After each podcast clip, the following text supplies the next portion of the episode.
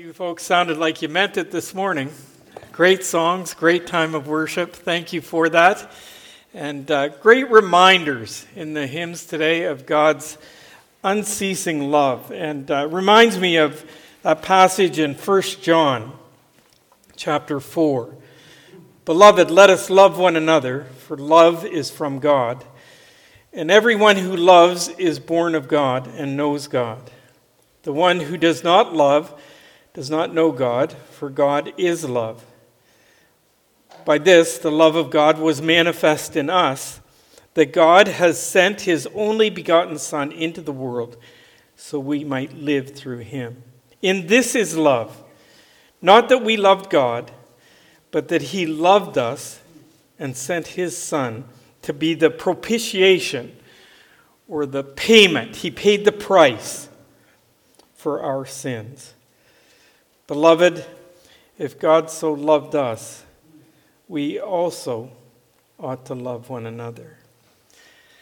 Again, I want to just thank you for joining us this Sunday morning. I am so thankful that that COVID 19 restriction or lockdown or whatever you want to call it did not include religious services.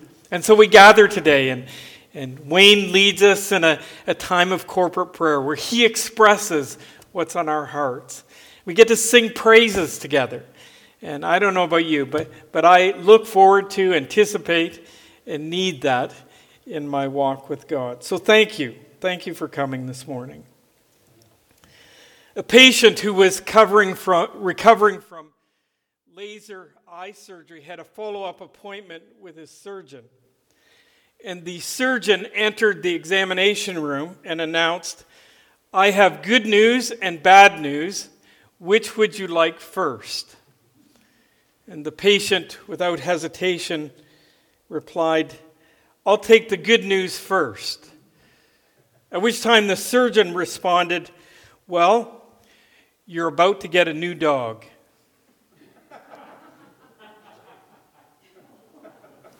what? A seeing eye dog. I too have good news and bad news this morning. The good news is that we're about, to, about to start a brand new series of messages. And the bad news is this series will be based on the Old Testament book of Hosea. And if you know anything about the book of Hosea, well, let's just turn to the front of our Bibles. Turn to the very front and turn in about five pages and you'll find the table of contents. Let's start there. And the Bible is divided into an Old Testament and New Testament. In the first five books of the Old Testament Genesis, Exodus, Leviticus, Numbers, Deuteronomy is the law, or the Pentateuch, or in the Hebrew Bible, they're called the Torah. And these uh, lay out the law. And then we have 12 books that look at the history of Israel, the chosen people of God. Next, five books of poetry Job, Psalms, Proverbs, Ecclesiastes, Songs of Solomon. Five books called the major prophets, and then 12 books that make up the minor prophets, of which Hosea leads the pack. And they're minor not because they're insignificant or don't have as much of a splash as the major prophets, but just merely because of the size of the book. They're smaller. And Hosea leads that list. And if you go across from Hosea, you'll find a page number there. And mine is 1269. Let's turn there in our Bibles to whatever page number Hosea is found and chapter 1.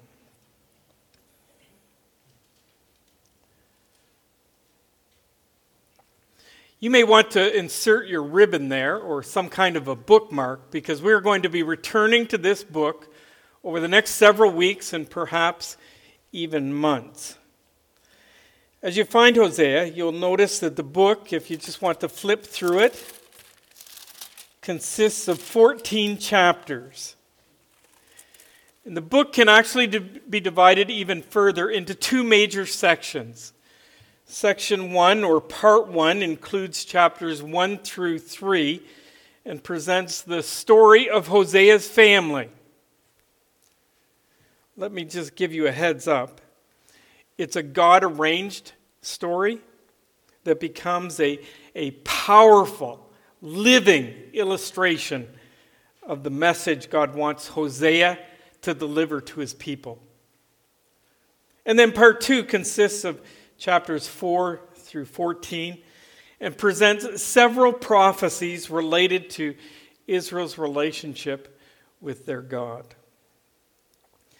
My purpose this morning is just very simply to introduce you to the book of Hosea, give you some background information so you're kind of oriented to this Old Testament book, which often is found in the kind of the back of the closet, out of sight and out of mind. These minor prophets are probably some of the most neglected passages of Scripture in the entire Bible. And then, secondly, I would like to establish our approach to this book by considering three prerequisites or ground rules or perhaps attitudes as we begin this study. Think about it. Often our approach to something determines what we find. That's why first impressions are so important because we have these preconceived ideas that determine what we will find. So our approach is significant. And hopefully, I can set us up for success as we dive into this study of the book of Hosea. And success would be um, to come under the transformational power of this part of God's holy word. Allow me to read chapter 1, and then we'll come back and fill in some more background information before we begin the study. If you're able, please stand with me for the reading from God's Word. Hosea chapter 1.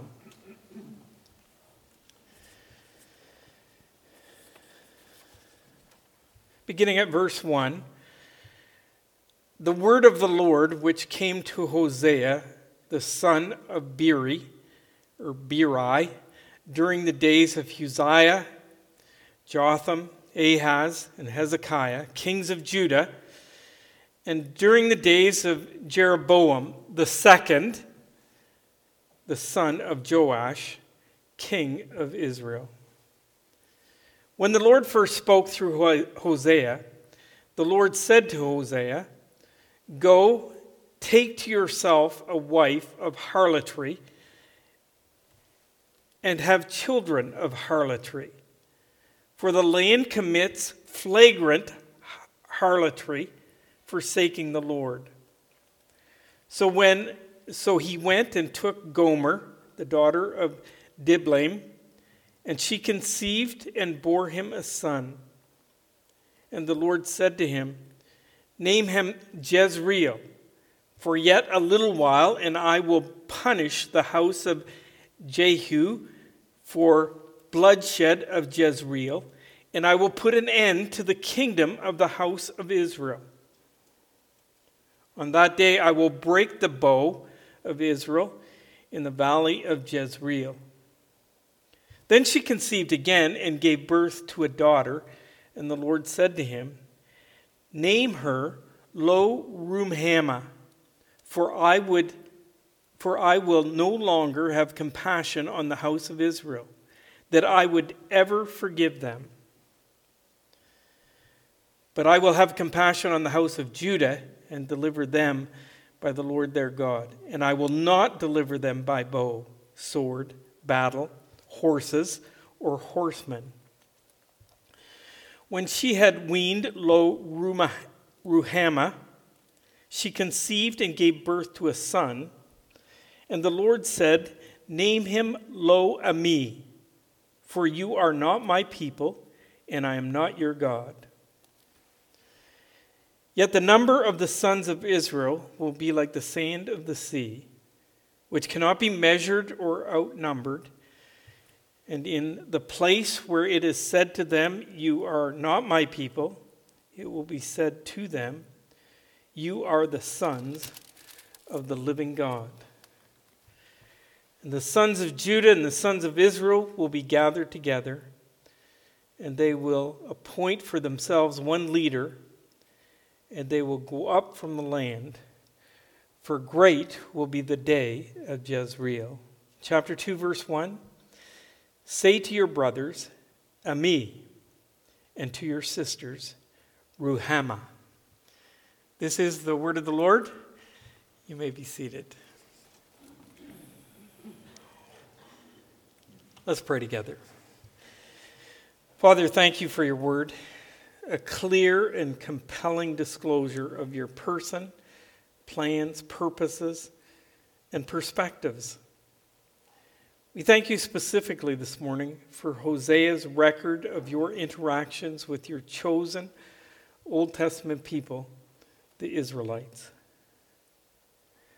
Your word informs us that all scripture is inspired by God and profitable for teaching, for reproof, for correction, for training in righteousness, so that the people of God, like us, may be adequate and equipped for every good work. We're excited for this opportunity to study a book of the Bible that is often stored in the back of our closets, so to speak, out of sight, and as a result, often out of mind. Would you honor our efforts over the next several weeks as we give our attention to this more obscure section? of our Old Testament scriptures. Enlighten us and use these ancient words to continue the transformation process in each of our lives. We want to become more like Jesus, Father, both individually and collectively. By the power of your Spirit and for your glory and our good, we ask these things in Jesus' name. Amen. Okay, a new series requires a new master slide. And here it is. You can see the storm clouds gathering in the background. The gospel according to Hosea, responding to God's unrequited love. I've called it the gospel according to Hosea because there is good news here. Although Hosea's message is confrontational, it is, off, it is ultimately offering a message of hope and deliverance and reconciliation. God is taking the initiative to call his people back to himself, to within a relationship with him, to leave their sins of and spiritual adultery behind and walk with him once again obeying the law. Ultimately, this book is an expression of love and loyalty for a completely undeserving people. It can leave us shaking our heads in wonderment. Merriam Webster's defines unrequited as not reciprocated or returned in kind. God's love was being spurned. Lamentations 3, verse 22 and 23 reads The Lord's loving kindnesses indeed never cease, for his compassions, they never fail. Never, never. They are new, brand new, every morning. And so we sing, Great is your faithfulness. This loving kindness, compassions, faithfulness, they're on full display in the book of Hosea. And his people, the Israelites, have basically turned and walked away. Can you imagine? They walked away into spiritual adultery. The gospel according to Hosea. Good news. Responding to God's unrequited love. Look again at Hosea chapter 1, verse 1.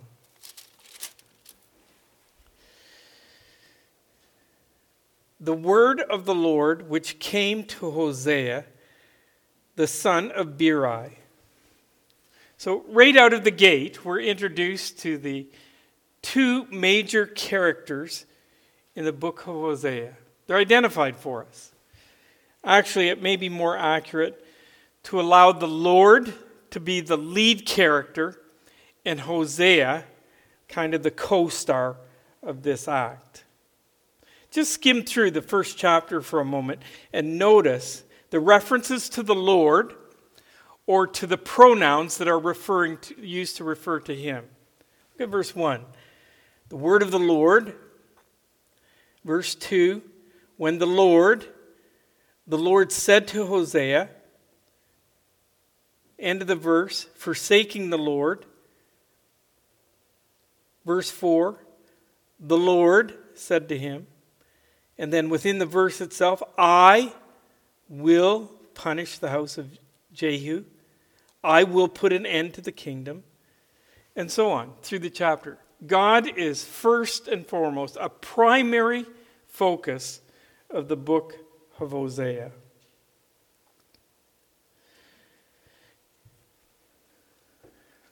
Hosea, on the other hand, is a prophet, a spokesperson for God. He's delivering the mail, so to speak, delivering God's message to his people. And then there are other secondary characters as well. We've covered them, been mentioned in, even in this first chapter. Gomer, Hosea's wife. What a name for a wife. That was my brother's nickname when we were kids. Hey, Gomer. But not only is she a got a weird name, but she's also a prostitute. A prostitute named Gomer for a wife. And then there are three children. And then there is Israel, also referred to as Ephraim, and Judah. Those are not individuals, those are actually nations. And that brings us to the historical setting that into which Hosea is speaking. When did the Israelites become a nation? At Mount Sinai, right? When Moses received the law from God Himself. Remember what the Israelites were doing when Moses was up the mountain receiving those, that law? Been gone for such a long time 40 days. And God tapped Moses and said, You better get down the mountain. They're having a party down there. What were they doing? Here, God has just delivered them from Egyptian bondage, a supernatural deliverance through the Red Sea. They get to a mountain. Moses goes up to get this law that will create a nation of two million people. And they're making a golden calf to worship because he's taking too long, making an idol. Unbelievable. God had just miraculously delivered them. That law of God would define them as a nation. nation. After which they received it, Moses led them through the wilderness to the edge of the promised land, a land that God had promised to their ancestors would be theirs someday. And not only did he lead them to the edge, he did it twice. But then Moses himself was not allowed to enter the land. And following Moses was a God ordained leader by the name of Joshua who led them into the land and overtook it. He led the Israelites so that they could occupy this new promised land. Sort of. Because they didn't really occupy it completely they allowed those pagan nations to stay amongst them. But they did divide it up amongst the 12 tribe, tribes. Instead of driving out the former inhabitants, they allowed them to mingle with them, and as a result, sure enough, the Israelites began to live like they were living prior to the Israelites' arrival. And so Israel insisted on a king. And first it was King Saul, and then King David, and finally King Solomon. At the end of King Solomon's rulership, the kingdom was handed over to his son, and eventually was divided into a northern and southern kingdom. Ten tribes in the north made up Israel or Ephraim, and then two tribes in the south were named Judah or the southern kingdom. Notice the rest of verse 1. The word of the Lord, which came to Hosea the son of Beeri during the days of Uzziah, Jotham, Ahaz, Hezekiah, kings of Judah. That's the two tribes, the two southern, the, the two tribes that belonged or made up the southern kingdom. And during the days of Jeroboam, the son of Joash, king of Israel, the ten northern tribes. Hosea's message is primarily to the northern tribes. That's where he lived. His predecessor was the prophet Amos. And so we know, and his uh, contemporaries were preaching to the southern tribes were Isaiah and Micah. So this is all during this time when Micah, or when Hosea was preaching to the northern tribes. It helps to understand the time frame of when this is happening. Jeroboam was a the second was a under his leadership the northern tribes increased in size and grew to be great wealth grew to, to have great wealth so Isaiah began ministering at the very end of Jeroboam's rule. Great material prosperity and military success had been part of Israel's story in most recent days. You know, God's people generally do not do well in these kinds of surroundings. When things become prosperous and, and comfortable, it's not the best time for God's people, even today. Agur's prayer in Proverbs 30 is a great, well, it's honorable and it's understandable too. We know that from our own perspective. Here's his prayer Two things I ask of you, God. Do not refuse me before I die. Keep deceptions and lies far from me. Give me, the second request, give me neither poverty nor riches. Why? Feed me with the food that is my portion, so that I'll not be full and deny you and say, Who needs the Lord?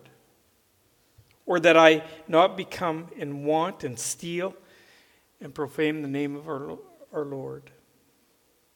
So for 40, 45 years, Hosea faithfully lived and proclaimed the Lord's message to the people living in a prosperous Israel and even beyond. Beloved, our own times reflect similar circumstances. About 500 years after the Israelites had entered the promised land, crossed that river Jordan, and began to conquer this land that God had promised would be theirs. And 700 years before the Messiah would arrive, Hosea delivers these messages, his message of warning to the northern tribe of Israel. Unfortunately, Israel, the northern kingdom, would fall to the Assyrians in 722 BC. And Judah, the two tribes to the south, but 130 years later to the Babylonians. So, what was the purpose of Hosea's ministry? Look back at the end of verse 2. When the Lord first spoke through Hosea, the Lord said to Hosea, Go, take to yourself a wife of harlotry and have children of harlotry, for the land commits flagrant harlotry, forsaking the Lord. Hosea's ministry was to wake up the Israelites from their flagrant harlotry. Synonyms for flagrant would be egregious,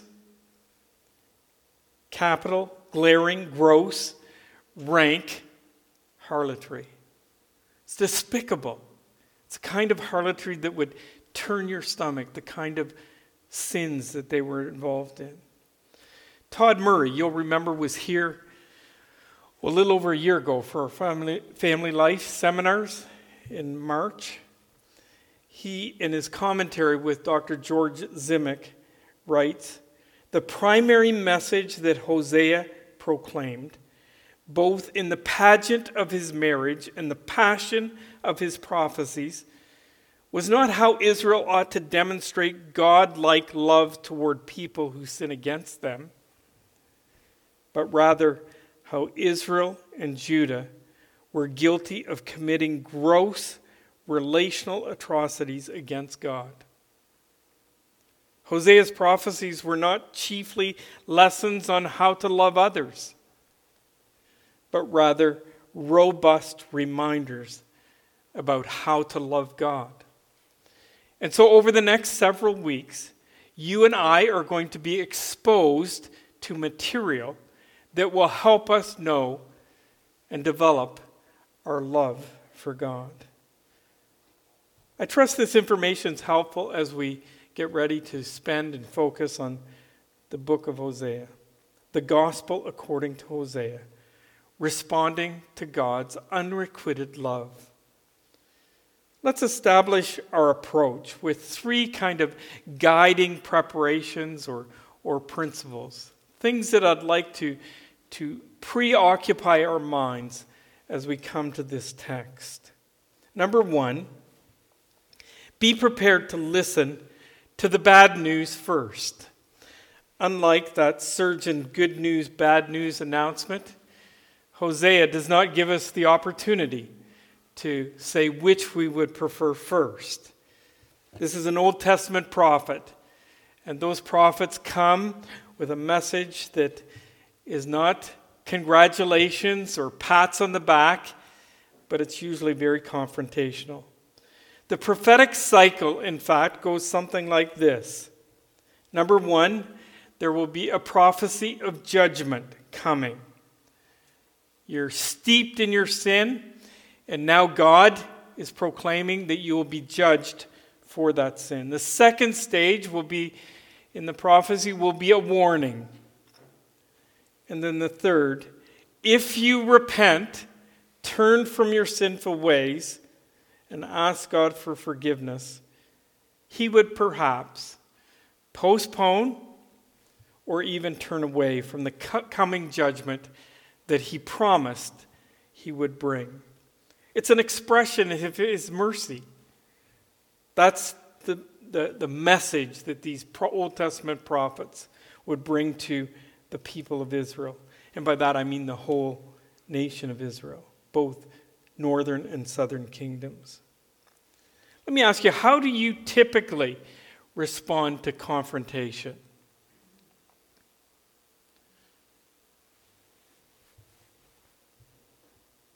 Defend? Get defensive? Series of denials? Perhaps eliminate the messenger. Beloved, let's just agree at the outset. We are a sinful people who are going to wrestle with the reality of our sinfulness for the rest of our lives. Because of Adam and Eve's original sin, you and I are born with sin natures that infects our entire being and influences all that we do even as believers, we cannot escape the influence of that sin nature. It does no, no longer have mastery over us, but it is still very active in our lives. We're still housed in these bodies of flesh with their sinful habits. And as a result, we suffer from a sin hangover. Left to ourselves, we will always drift away from God. We will never drift toward God. Any movement toward God or to walk with God will be the result of intentional, disciplined behavior, the development of habits that will cause us to have a new relationship with Him. And that renewing happens day by day, week by week, month by month, year by year, for the remaining years of our lives. Romans chapter 3, verse 23 says it quite simply For all have sinned and fall short of the glory of God. There are no exceptions. Psalm 51, verse 5 Behold, I was brought forth in iniquity, and in sin my mother conceived me. David wasn't saying that his mom had sinned in having him. It's just that he has this sin nature within him upon conception. Isaiah 53 6 All of us, like sheep, have gone astray. Each of us has turned to his own way, but the Lord has what? Caused the iniquity of us all to fall on him. But prior to that, this sin has dominant influence in our lives. Romans chapter 3, verse 9. What then? Are we better than they? Paul is talking Jew and Gentile, or Jew and pagan as they saw it in those days. Not at all. For we have already charged that both Jews and Greeks or pagans are all under sin. As it is written, there is none righteous, not even one. There is none who understands. There is none who seeks for God. Jeremiah chapter 17, verse 9, really gets to the heart of the matter.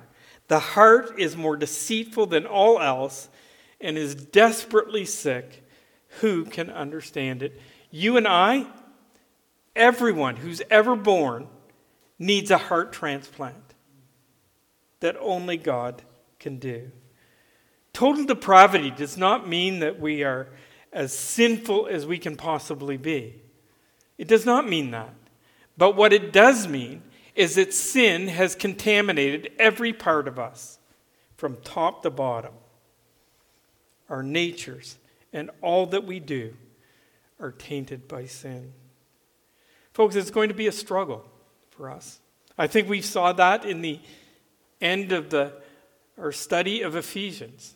We are on a spiritual battlefield. This world will present continual temptation and potential distractions as we long as long as we're in the flesh. 1 John chapter 2 verses 15 and 16 do not love the world nor the things in the world. If anyone loves the world, the love of the Father is not in him. For all that is in the world, the lust of the flesh, the lust of the eyes, and the boastful pride of life is not from the Father, but is from the world. Does all that make sense to you? We're in trouble as a people. And our only hope is a relationship, a dynamic relationship with God. Can I suggest that we cling? We absolutely can't cling to Luke chapter 7, verse 47. And I find myself turning here often where Jesus is speaking, he says, For this reason I say to you, her sins, which are many, have been forgiven. For she loved much. And this is a section that I think often about. For, but he who is forgiven little loves little. It's to our advantage to allow the bad news of the Christian life to fully impact us. So then we can respond in love, greater love, to the one who saved us. The Christian life always begins with bad news. I, as we study this book of Hosea, we are going to be confronted with two really common unbeliefs. Check your belief system with this. Number one, I don't really believe that I am as bad as the Bible says I am.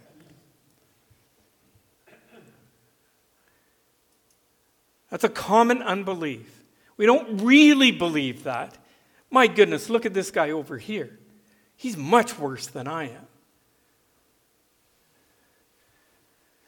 We compare ourselves amongst ourselves and we all become fools.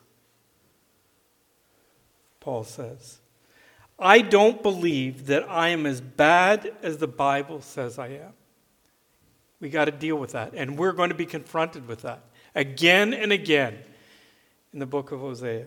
Number two, I don't believe that God is really as good and faithful as the Bible claims he is. I don't believe that. Again, Hosea is going to help us to overcome those kind of common, basic unbeliefs in our lives. Be great. Be prepared to listen to the bad news first. Secondly, be prepared to learn from the mistakes of others. Keep your finger in Hosea, because we'll have a hard time finding it if we don't. But turn with me to 1 Corinthians in chapter 10.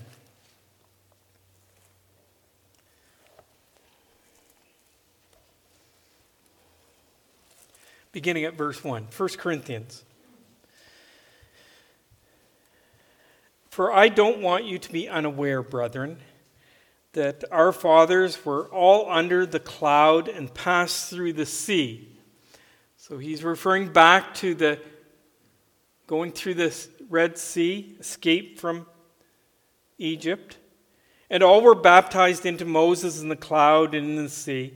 And all ate the same spiritual food, and all drank the same spiritual drink. All those advantages God gave them for they were drinking from a spiritual rock which followed them. And the rock was Christ. Nevertheless, with most of them, God was not well pleased, for they were laid low in the wilderness. Now, these things happened as examples for us. Underline that. Examples for us. So that we would not crave evil things as they also craved. Do not be idolaters, as some of them were. As it is written, the people sat down to eat and drink and stood up to play. Nor let, let us act immorally, as some of them did, and 23,000 fell in one day. Nor let us try the Lord, as some of them did, and were destroyed by the serpent. Nor grumble, as some of them did, and were destroyed by the destroyer. Now, these things happened to them as an example. Underline it. And they were written for our instruction, upon whom the end of the ages have come. Therefore, let him who thinks he stands take heed that he does not fall. The Apostle Paul is pointing back to Israel's history and telling these Corinthian believers and by extension, you and I this morning, to learn from Israel's mistakes. Can I just say we need to be really careful as we start going through the book of Hosea who we choose to identify with? We will be tempted to identify with, with God and Hosea. We live in a culture that celebrates victimization. We're all victims, right? As we approach the book of Hosea, it will be easy for us to identify with Hosea and God. I'm sure all of us at one time or another in our lives have reached out and tried to demonstrate love for other people and, and been dissed. We've taken the initiative and have been left feeling underappreciated, taken advantage of, or perhaps even rejected completely. We've experienced unrequited love, no question. We live in a broken world.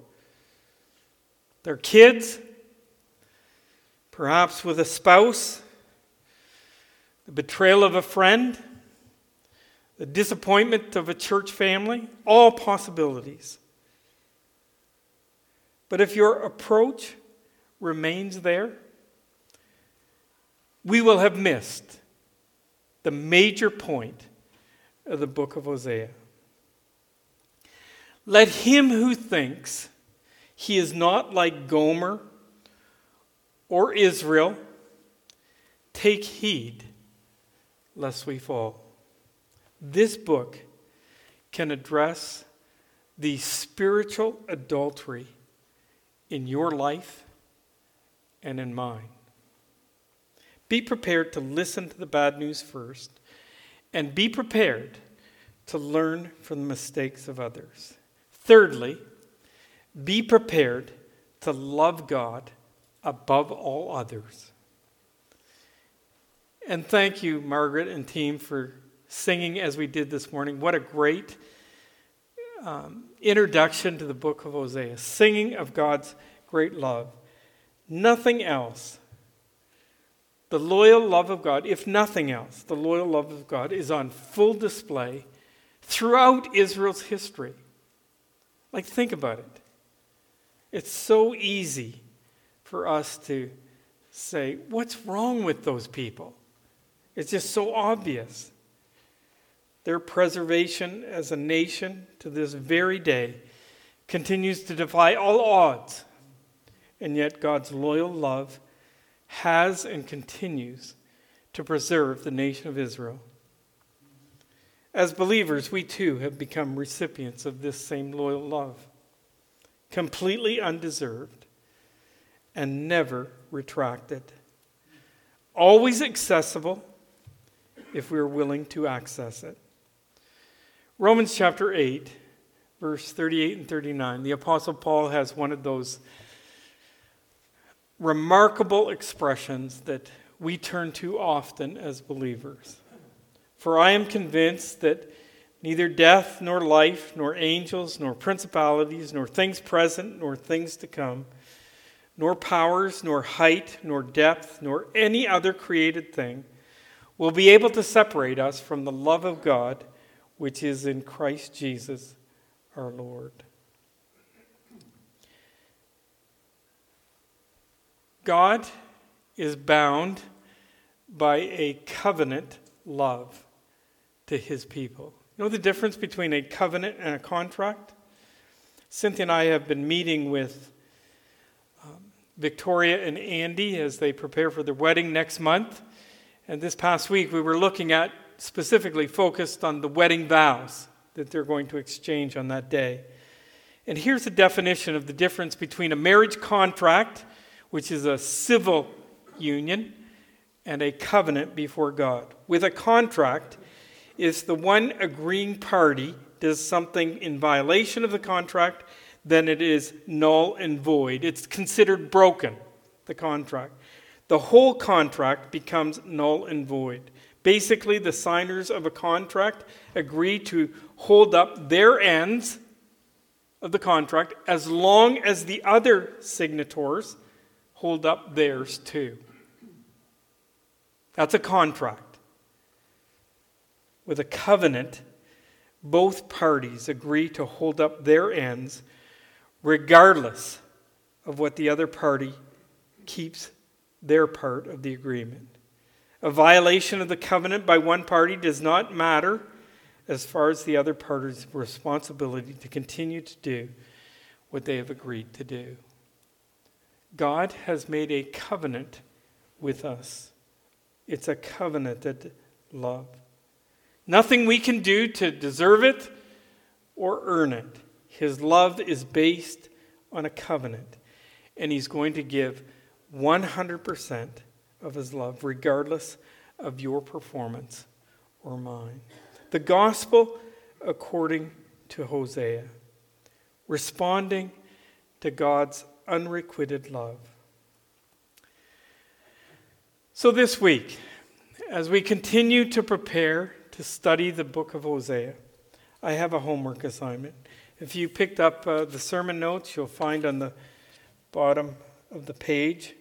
This week, identify the blank in your life by answering the following. This week, identify the idols in your life by answering the following. You see, like not, not like the northern tribes of Israel, we're probably not going to make carved images and, and run after Baal or some foreign god, but we still have idols in our lives. Here's how to determine them. What, for what am I willing to sin in order to get? That's a good question. Think about that. For what are you willing to sin in order to get it?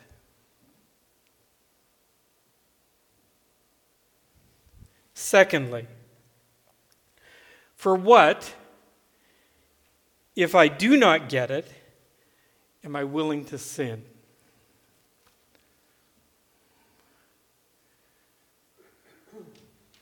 if you want it really bad, and somebody's blocking your way, or the circumstances aren't lining up, what happens inside?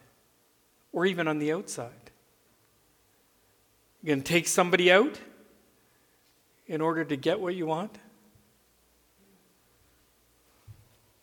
For what, if I do not get it, am I willing to sin? That's an idol. And then, of course, thirdly, when under pressure, when you're really facing it, weighted down, gun to your head, to whom or to what do you turn for? Relief. That's an idol in your life. And think about it. Just don't even think about the possibilities of all those idols that the offer that the world offers. Those are the things that we're going to come face to face with and begin to deal with as we learn from the example of this northern kingdom that Hosea, Hosea, Hosea has come to prophi, proph, prophesy against. Let's pray together.